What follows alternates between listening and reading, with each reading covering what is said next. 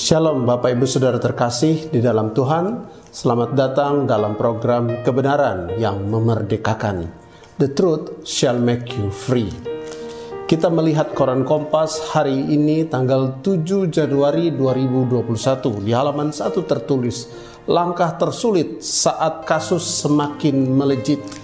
Ternyata perkembangan virus COVID-19 betul-betul cepat sehingga di Indonesia menurut berita yang diturunkan menuju satu juta kasus. Nah, ada seorang epidemiologi yang mengatakan bahwa sekarang situasinya mengarah tak terkendali. Peningkatan kasus terjadi eksponensial. Jika ada orang yang positif, kita tidak tahu tertular dari siapa. Sangat mungkin, katanya, pada awal Februari 2021 ada satu juta kasus positif di Indonesia. Pada saat itu dia prediksi ada sekitar 200 ribu kasus aktif. Seberat apa pun situasinya, pemerintah harus dapat memperbesar kapasitas layanan kesehatan. Meski tenaga kesehatan semakin lelah karena pandemi belum terkendali. Bapak Ibu Saudara yang terkasih. Belum lama ini saya juga mendengar dari seorang kerabat bahwa mereka dalam keluarga kerabat kami tersebut juga terkena COVID-19. Nah, ini sesuatu yang betul-betul menimbulkan keprihatinan. Juga ada rekan kerja kami, rekan pelayanan kami yang kami dengar mengalami atau terjangkit COVID-19. Nah, oleh karena itu, apa pun yang terjadi, kita berpegang kepada firman Tuhan, dan kita berbicara sekarang tentang bagaimana bisa disembuhkan bagi yang sudah terkena COVID-19. Nah, kita lihat firman Tuhan selalu memberikan jawaban atas semua yang terjadi dalam kehidupan kita, termasuk dalam hal COVID-19 ini. Kitab Amsal 4 ayat 20 dan seterusnya itu dituliskan, Hai anakku, perhatikanlah perkataanku, arahkanlah telingamu kepada ucapanku. Kita diminta untuk apa? Memperhatikan pikiran kita, perhatian kita diarahkan kepada perkataan Tuhan, yaitu firman Tuhan. Kemudian kita diminta, diajarkan juga untuk mengarahkan telinga kita kepada ucapan firman Tuhan. Artinya kita juga harus memberi kuping pendengaran kita ini kepada firman Tuhan. Ayat 21. Janganlah semuanya itu menjauh dari matamu. Bicara tentang mata, berbicara tentang perhatian, apa yang dilihat. Firman mengajarkan bahwa kita jangan menjauhkan mata kita dari firman Tuhan tapi simpanlah itu di lubuk hatimu. Jadi selain mata, kita juga diminta untuk menyimpan firman Tuhan di dalam lubuk hati kita. Luar biasa Bapak Ibu Saudara terkasih.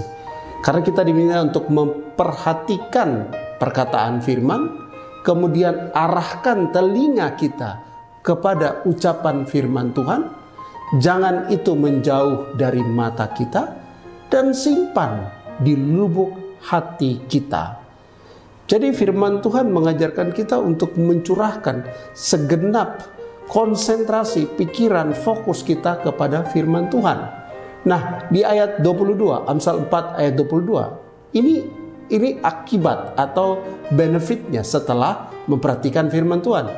Amsal 4 ayat 22 itu mengatakan, karena itulah yang menjadi kehidupan bagi mereka yang mendapatkannya dan kesembuhan bagi seluruh tubuh mereka. Amin. Saya ulang di kitab Amsal 4 ayat 22. Setelah kita memperhatikan dengan sungguh firman Tuhan, maka di dalam ayat 22 dikatakan, karena itulah yang menjadi kehidupan bagi mereka yang mendapatkannya, mendapatkan firman Tuhan, dan kesembuhan bagi seluruh tubuh mereka. Clear sekali, kesembuhan bagi seluruh tubuh mereka. Oleh karena itu, mari kita memberikan waktu, perhatian, pikiran, fokus banyak kepada firman Tuhan pada masa-masa sekarang ini. Sehingga orang-orang yang terkena COVID-19 sembuh karena firman Tuhan. Belum lama ini kita juga mendengar kesaksian dari seorang motivator terkenal di republik ini tentang bagaimana dia disembuhkan dari COVID-19. Dan itu sesuatu yang sangat luar biasa gitu. Sang motivator ini dengan sangat clear dia menceritakan tentang bagaimana ketika dia dirawat di rumah sakit.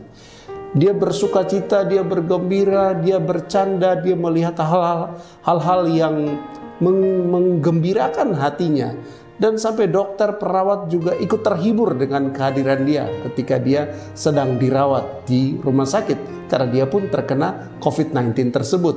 Nah, sang motivator tersebut dia mensitir apa yang tertulis di dalam kitab Amsal 17 ayat 22. Hati yang gembira adalah obat yang manjur, tetapi semangat yang patah mengeringkan tulang. Amin. Ini ini penting banget dan itu sudah terjadi dalam kasus COVID-19 di mana sang motivator tersebut dia mengatakan bahwa selama dalam proses pengobatan dia melakukan hal-hal yang gembira, dia berpikir yang baik, dia berpengharapan pasti sembuh. Dia nonton hal yang menggembirakan hatinya. Dia bernyanyi selama di rumah sakit. Sehingga suster, dokter, semua mereka terhibur oleh kehadiran dia yang pada saat itu juga menderita sakit karena terjangkit COVID-19. Tapi dia bilang, hati yang gembira adalah obat yang manjur, tapi semangat yang patah mengeringkan tulang. Intinya satu, jangan patah semangat, jangan hilang harapan.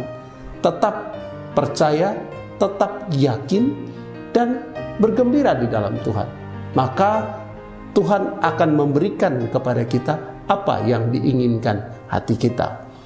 Karya salib Yesus Kristus bilur-bilur Kristus itu sudah menjamin kesembuhan buat kita. Seperti ada tertulis dalam kitab Yesaya 53 ayat 4. Di situ disebutkan bahwa tetapi sesungguhnya penyakit kitalah yang ditanggungnya dan kesengsaraan kitalah yang dipikulnya. Amin. Tuhan Yesus sudah menanggung kesengsaraan dan penyakit kita sudah ditanggung, dipikul dia di kayu salib. Padahal kita mengira dia kena tulah, dipukul dan ditindas Allah. Ya, firman Tuhan dalam kitab Yesaya mengatakan seperti itu. Tetapi dia tertikam oleh karena pemberontakan kita. Dia diremukkan oleh karena kejahatan kita.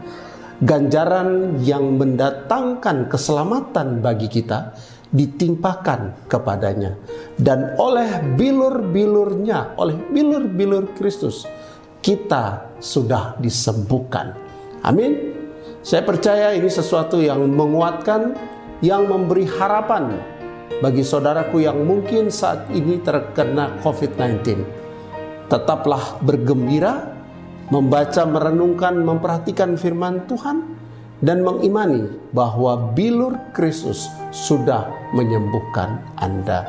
Tuhan berkati.